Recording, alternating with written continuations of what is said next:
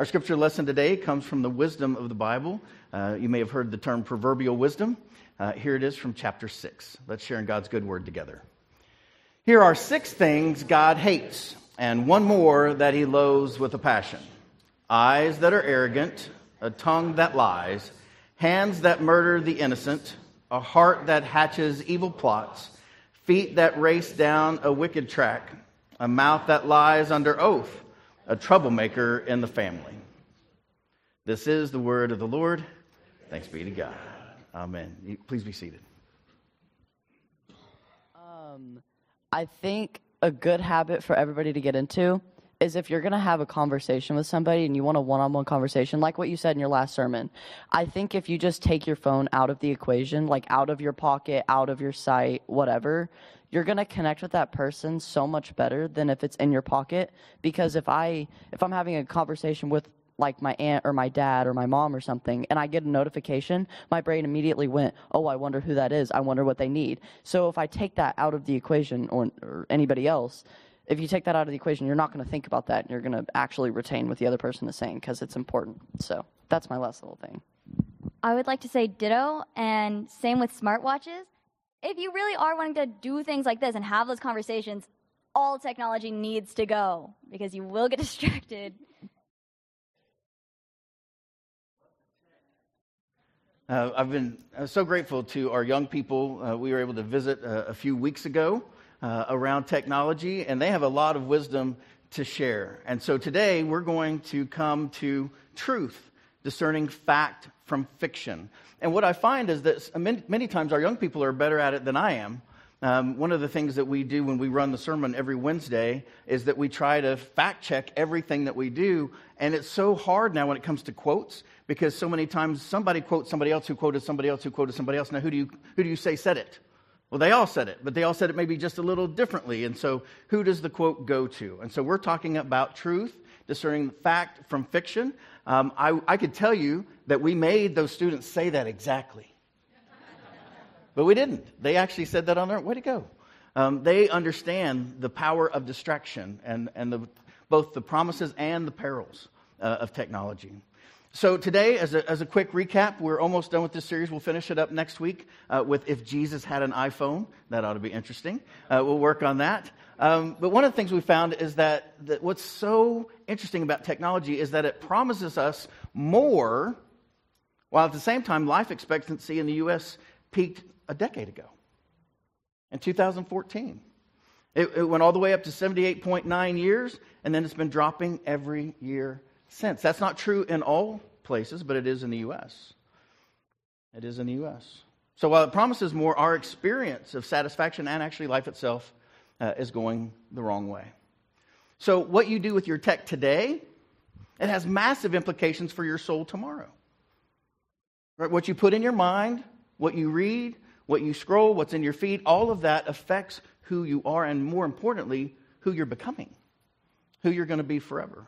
And that's why Proverbs says over and over again watch over your heart, your soul, right? Your will with all diligence, for from it flow the springs of life. It all comes out of who you are. Because who you are chooses your next step, and then that step chooses your next step. And you know, the next thing you know, it's your life. That's your whole life. And, and so sometimes we think that if we can step back in our, in our social media, eh, particularly, have you ever noticed that everybody's on vacation? When you, when you, when you get to your Instagram, it's like, how? They were, on, they were on vacation last week. And it just seems like everybody's on vacation but you. Is that just me? It seems like, like everybody's on vacation. Everybody was at OU Texas but me. Or, you know, everybody's on fall break but me. Or whatever it is. That, that, that's not good for your soul. It's not good for your soul. So, this is the thing about social media it's a megaphone, friends. And, and when you put something out there, it, there's more people potentially overhearing you than you could ever imagine. And, and part of the reason for that is I, I actually went through my Instagram feed yesterday, and it goes back a decade. I don't even want to remember what I did a decade ago. But it's out there forever. And so whatever I post, I, you know, when you're posting, do you think, oh, that's going to be around for my children to see 10 years from now?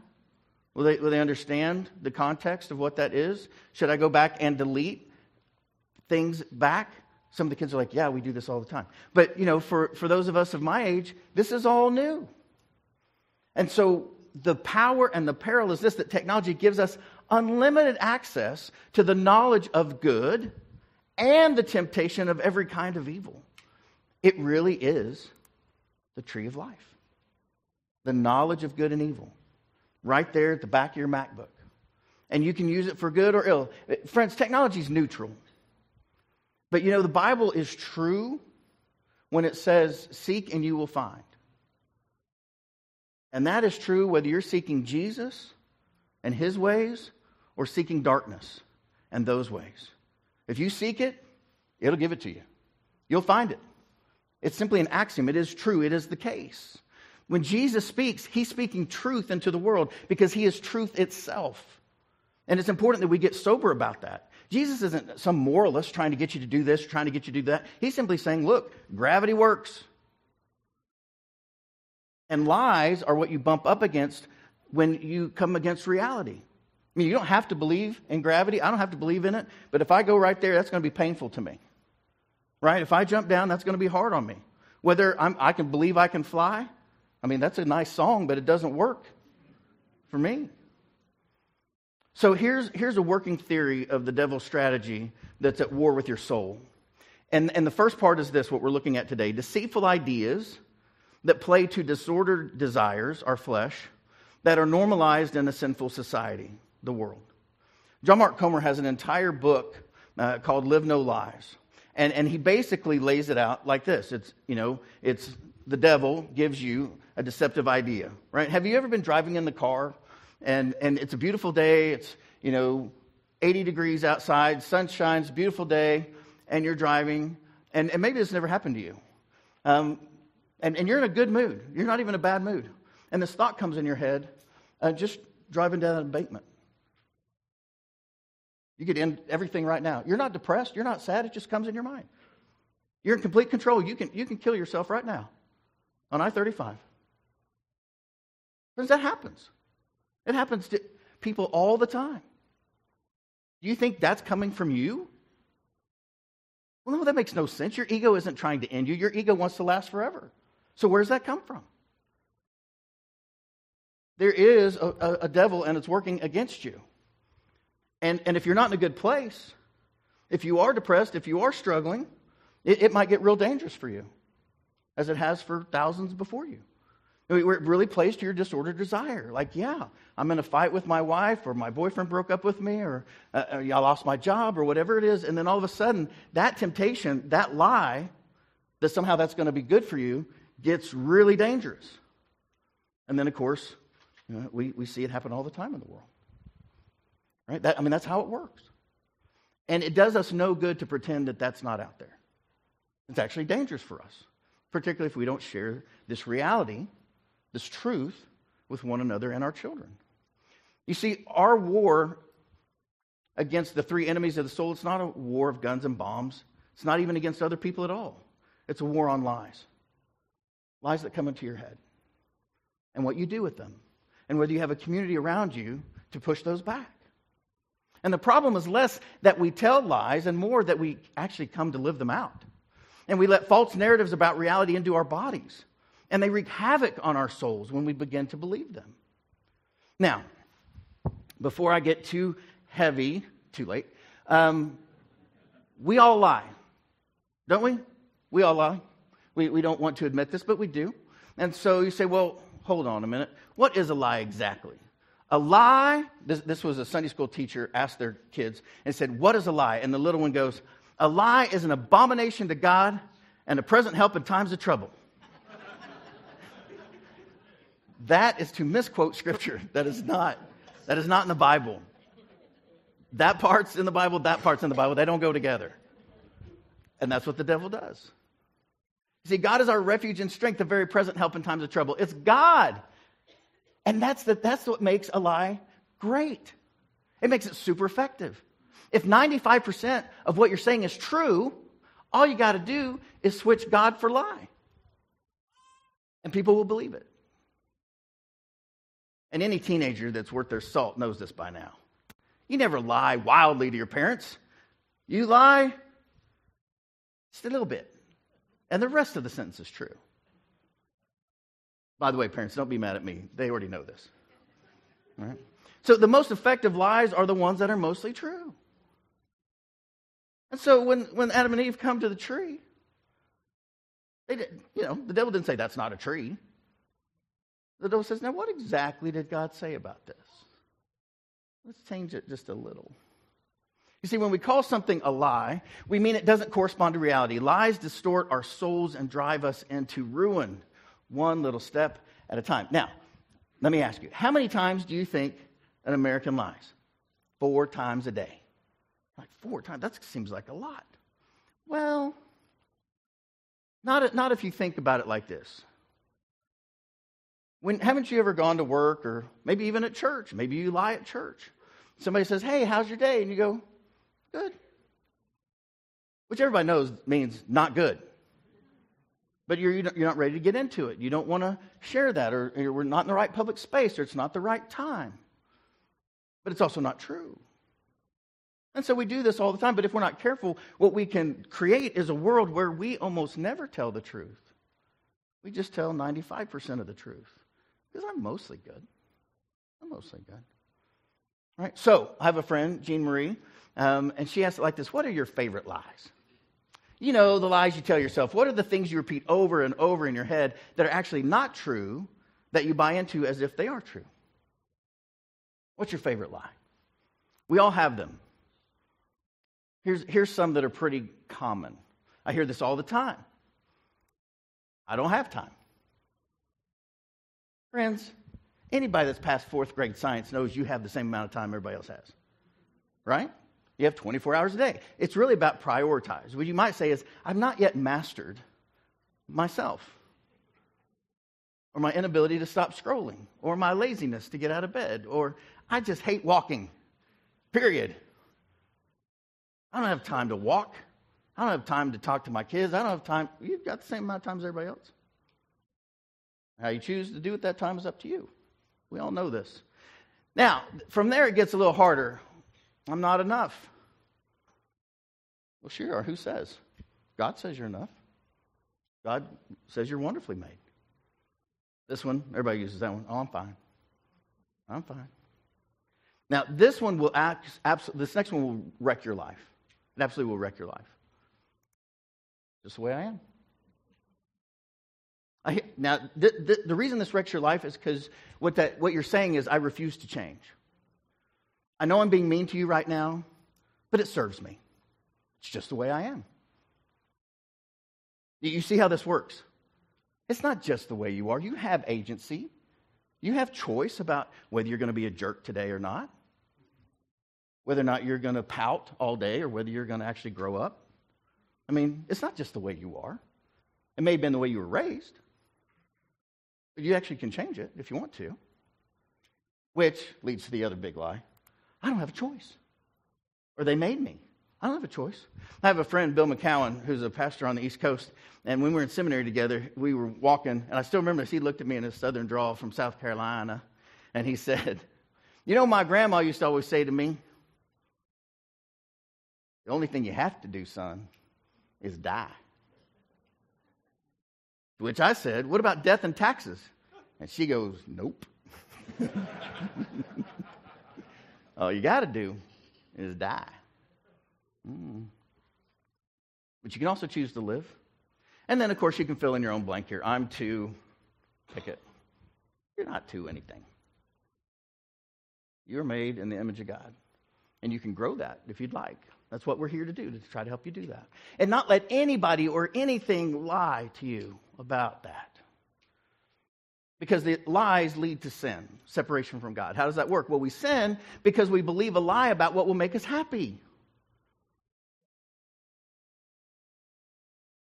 Haven't any of you all ever been like kind of hungry and you haven't eaten right all day or maybe eaten at all and you come across a really beautiful piece of chocolate cake?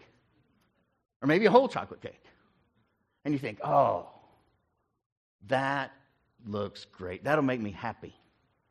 And then you have your sugar high and your sugar crash and you feel terrible.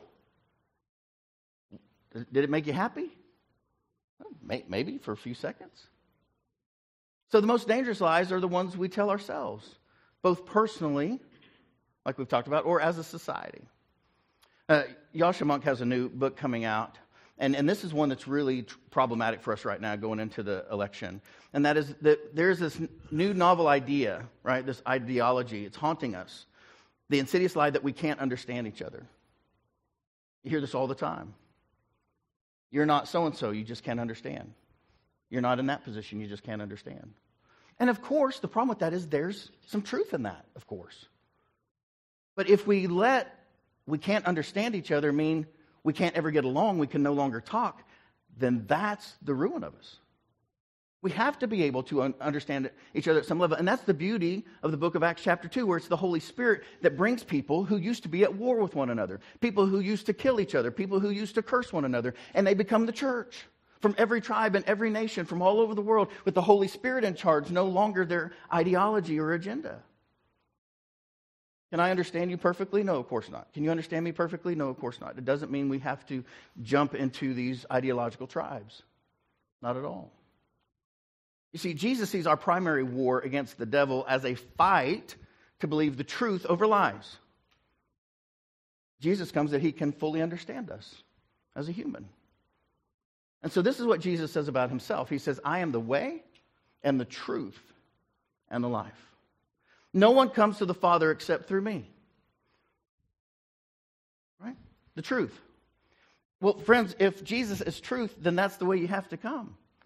Because there are no lies allowed in heaven. Those of you who know me well uh, know that I'm super reticent uh, to preach from Revelation because my professors told me no one understands what it means, right? Because it's all in, in symbol. But there are two things I think we, we can take away from Revelation. I want to share with them with you very quickly. One is God wins at the end. And that's important to know. And the second is that lies don't exist in heaven, which means liars don't exist in heaven. Not because God's mad at you, but because only truth reigns. Because Jesus is the truth. And so it's written this way in the symbolism of Revelation. And the one who was seated on the throne, which I understand is Jesus, says, See, I'm making all things new. That's what Jesus does. Also, he said, Write this, for these words are trustworthy and true. Jesus is the truth. Then he said to me, It is done. I'm the Alpha, the Omega, the beginning and the end. Those who conquer will inherit these things, will hold fast. I'll be their God. They will be my children. Yes, but as for all liars, well, that has to be checked at the door. You can't go into heaven and tell someone they're ugly because that doesn't exist in heaven. Right? You can't lie. And, and so their place is outside of heaven, and it's described as a, a, lake that burns with fire and sulfur, which is the second death. And so, friends, the, the thing that's important that you realize here is that lies kill, lies steal, lies destroy, and lies have no place in heaven. They cannot exist there. And so, if you've come so accustomed where you can't live without them, then you're going to have a hard time when you get to those choices. It's not because God's mad at you, it's because your character has been formed which is why we talk about it every week here, because it is about your character. And technology has then magnified our ability to tell lies or to spread false information and made it harder to discern the truth. That's certainly true for me. It just gets harder and harder to know is that really true? Or was that true two years ago? A study from MIT, Massachusetts Institute of Technology, found that false news spreads six times faster than true news. Well, that's an uphill climb, then, isn't it? I can spread something true and nobody cares. I can spread something salacious and man, it is everywhere. By the way, most of you probably don't know this. Uh, the United Methodist Church, this part you will know, has been on the front page um, of our state paper, uh, seems like forever, certainly over the last number of months. Um, on Thursday, the state Supreme Court said basically all of that was bunk and uh, we'll tell you more about that later in an opinion. But the Supreme Court ruled unanimously in favor of the United Methodist Church as a whole, which I think is great. But you probably don't know that because it's not on the front page, because it's not salacious. It's because, oh, by the way, the agreement we all entered into as United Methodists, where we're going to hold property in common, it's still the case. Nobody cares. But it can be confusing, can it? People say, oh, well, I thought you had to, you know, church had split, had to have votes, all that. Nope, none of that's true. It's not true. So, why does this happen? Why does falsehood travel six times faster? Because offense seeks validation, not the truth. Oh, I'm offended. You don't really care if it's true. You just want to jump on and get back at somebody because you're so offended. Well, you might stop first and go, well, hold on a minute. Is what they're saying actually true? And if not, how much of it is true? Because that's how lies work. Now, this is going to be really embarrassing to me, but I'll share it with you anyway because it's important and that is that nearly 40% of Americans report having inadvertently shared misinformation without checking to see if it was true. This happened to me. I know, I'm trying to be really careful, but we were not, I don't think we were even in this building. We were not in this building yet, I don't think. Somebody came up to me, one of the matriarchs of our church actually, whom I trusted implicitly, and, and she said to me, uh, this was a Sunday morning, happened first thing Sunday morning, and it was about right before we had annual conference as a whole, as a whole state. And she came up to me and she said, Hey, did you know that Bert at First Methodist had a stroke? Now, Bert's a colleague of mine, Bertha Potts, wonderful lady. I see her every Monday night, even now. Um, so here's the thing I love Bert, they've got a good relationship. She did not have a stroke. But because a, a person in my church who I love told me that we needed to pray for her, I asked the church, Will you please pray for Bert over at first because they had a stroke? And we are like, Yes, you know, oh, how's she doing? I'm like, I don't know. I can't get a hold of her. It's because she was on vacation.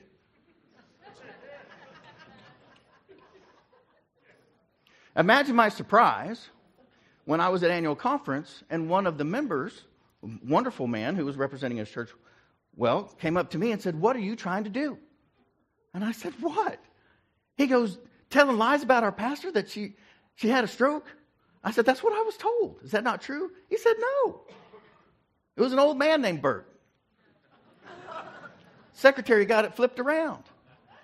Or something, you know, this is how it works. I was spreading absolute falsehood with a good heart. I was just, I was just trying to be a team player. I, I love Bert. I, I want to be praying for her. We want, you know, every United Methodist Church is another Methodist church that we're trying to support and love. We're not in competition with anybody. I thought I was doing the right thing. Ooh, that guy was mad at me, and rightly so. I mean, my heart was right, but there was no way for me to check, and so I just I thought, well, we'll pray for her. And by the way, it's worked. As far as I know, Bert's never had a stroke. So, go God.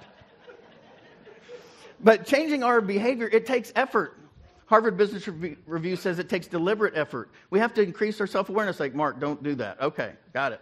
Make commitments. I mean, tell people. So if you tell me where you need to pray for somebody, I'm like, hold on. I need a police report. Make commitments. Then, then I have to overcome my own interference, right? Like, oh, well, you don't need to check on that. That's, you know, you know that. And then finally, we have to practice it over and over and over and over and over again. We have to practice. We have to practice being truth tellers when it's easy, because if you don't do it when it's easy, it's really hard to do it when it's hard. And so, how are we going to spot fake news this year? How are we going to do it? Right? Because it's everywhere. It's everywhere. Um, this graphic is from the International Federation of Library uh, Association Institutions. And so um, you can find it for yourself, but I want to take you through it real quick. First of all, consider the source. Consider the source, really look at it. And so um, I'm on a roll here. I think I'm three weeks in. Um, but NASA plans to build houses on the moon by 2040. Is that true? Yeah, actually it is. You know why I know? I called my son who works at NASA. yeah. Uh, and he didn't know. He sent me an article from the Times. And uh, he's like, Dad, I don't know that kind of stuff. That's not what I do. Um, but, but here's the thing, or you just got to check. And that is actually a plan that they have. And the other thing is you can do is you can check the author right? You know that there are some authors out there that they really do give you headlines to inflame. And there are other authors that that's the last thing they want to do. And if you watch people over time, um, you, can, you can see that. For me, uh, I've come to really appreciate um, David Brooks uh, and Arthur Brooks. Uh, those guys, I, I don't see them make many mistakes when I read them. And so those guys are helpful to me. You can also then, of course, read beyond the headline. Uh, a congregant sent me this this week um, that Tom Hanks is actually going around and saying, Hey, I am not selling um, dental insurance, dental plans. But they made an AI version of him, and, and he's like, Hey, you need this dental plan. And so he has to spend his time now to go, No, I didn't, I didn't do that. Now, the other one that's super important these days is that we have to slow down and check the date. So I don't know what comes through your feed, but I was, I was really excited, and then I was like, oh no. Is Jimmy Carter 99 or is he dead? Right? Because I, I don't know. I don't check on Jimmy's health every day. And so, you know, I'd love to tell you that, that basically he's quoting Wesley here I have one life and one chance to make it count for something. My faith demands that I do whatever I can, wherever I am, whenever I can, for as long as I can, with whatever I try to make a difference. That's great. I want to share that with you. But what if he's dead? So I got to check. He's alive. He's 99. Right? He's not in great health, but that's actually real. So you have to check the dates because a date today, right? Particularly if you're looking at like medical information, what was true during COVID versus what's true today, wildly different. Wildly different. Proverbs again says the naive will they'll believe anything, but the prudent, they give thought to their steps. And then, of course, you can look at what are the supporting sources. Are there any? Are there any footnotes? Um, you know, I was amazed to see that there have actually been people that have gotten pretty famous that don't exist. They were simply created by AI. And then they would say super inflammatory stuff. And they're like, oh, hey, they were on the Obama administration. That person didn't even ever exist.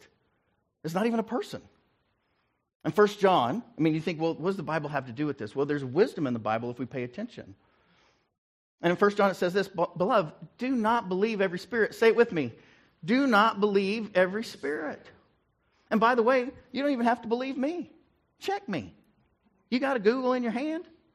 Check it, which, by the way, makes my job super hard, right? Because you can check everything I say. And, and that's fine with me if you do, because the truth is what sets us free.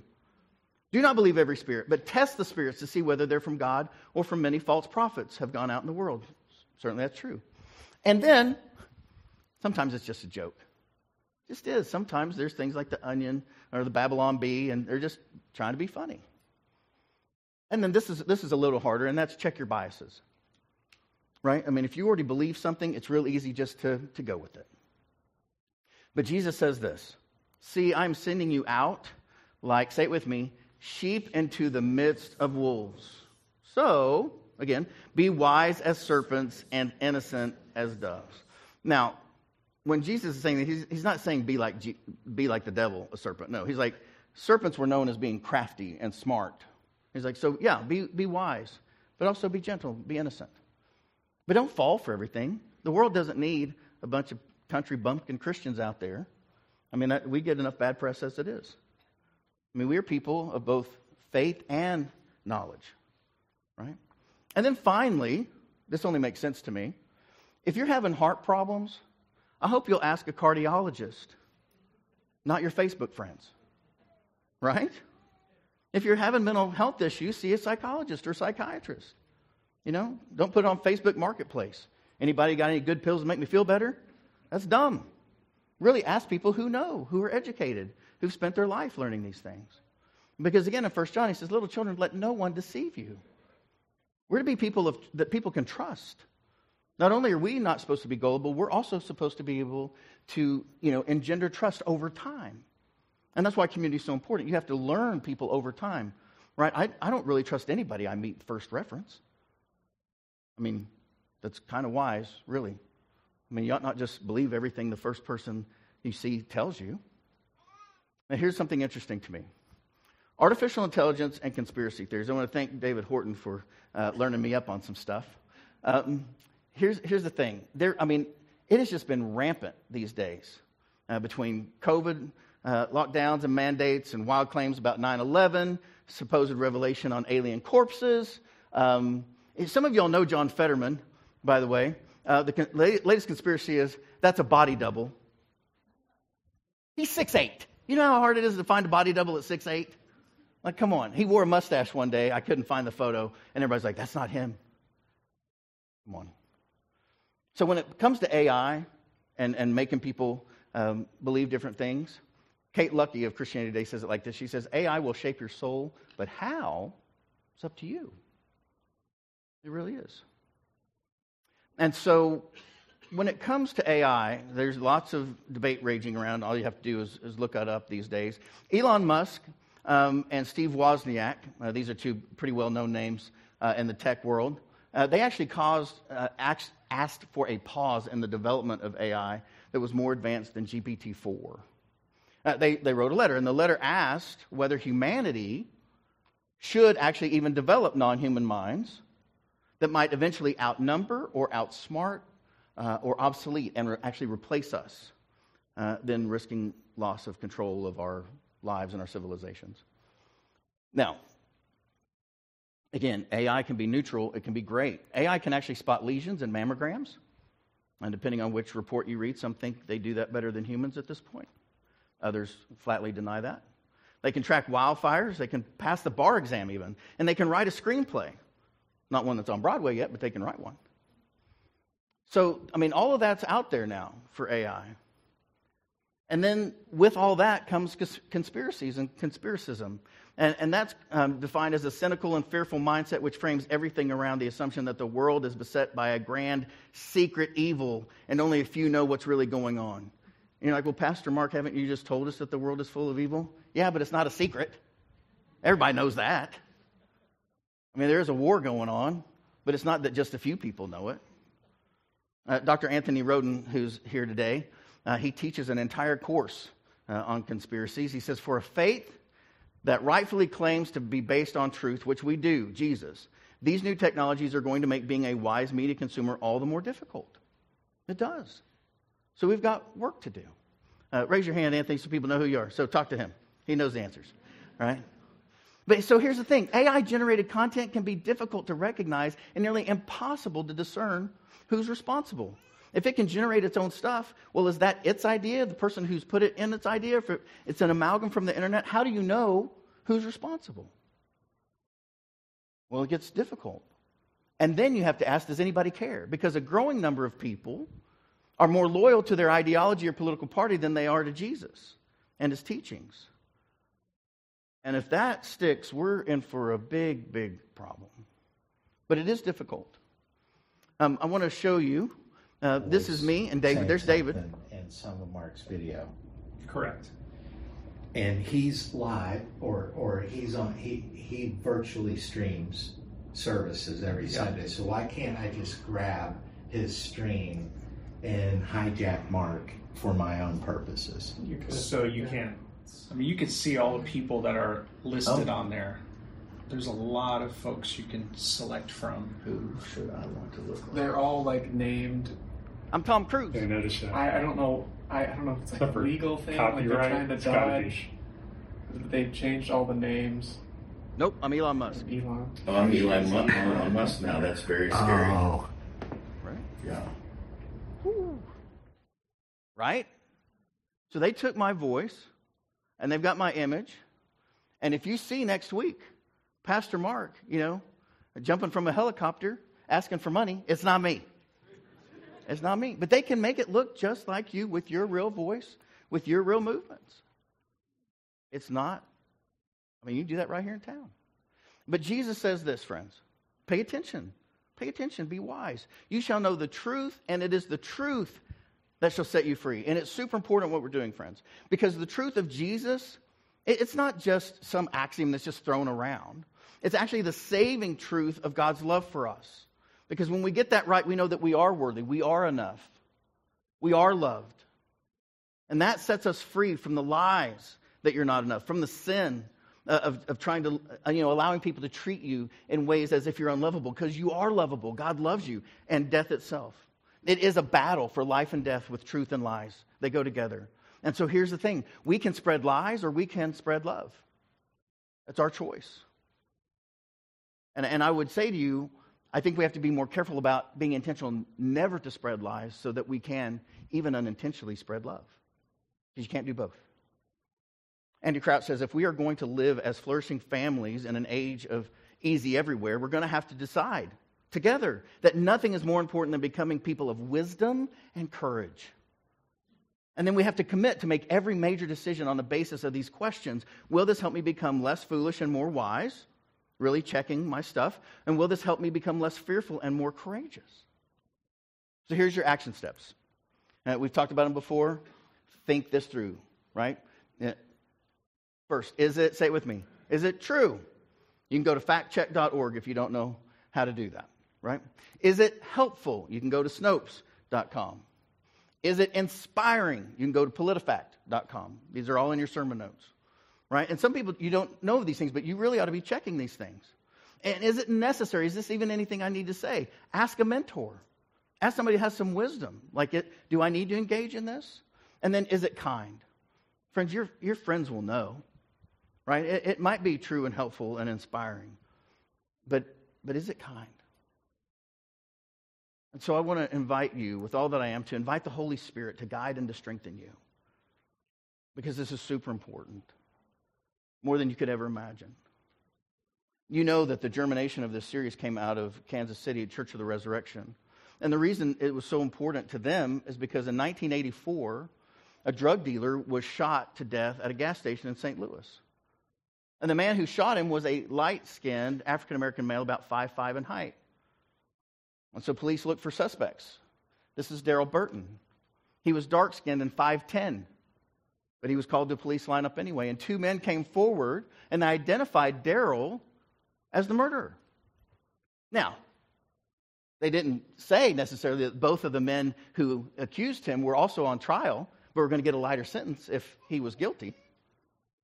And Daryl was assigned a public defender who spent about one hour with him before his trial. And the jury convicted him in less than an hour.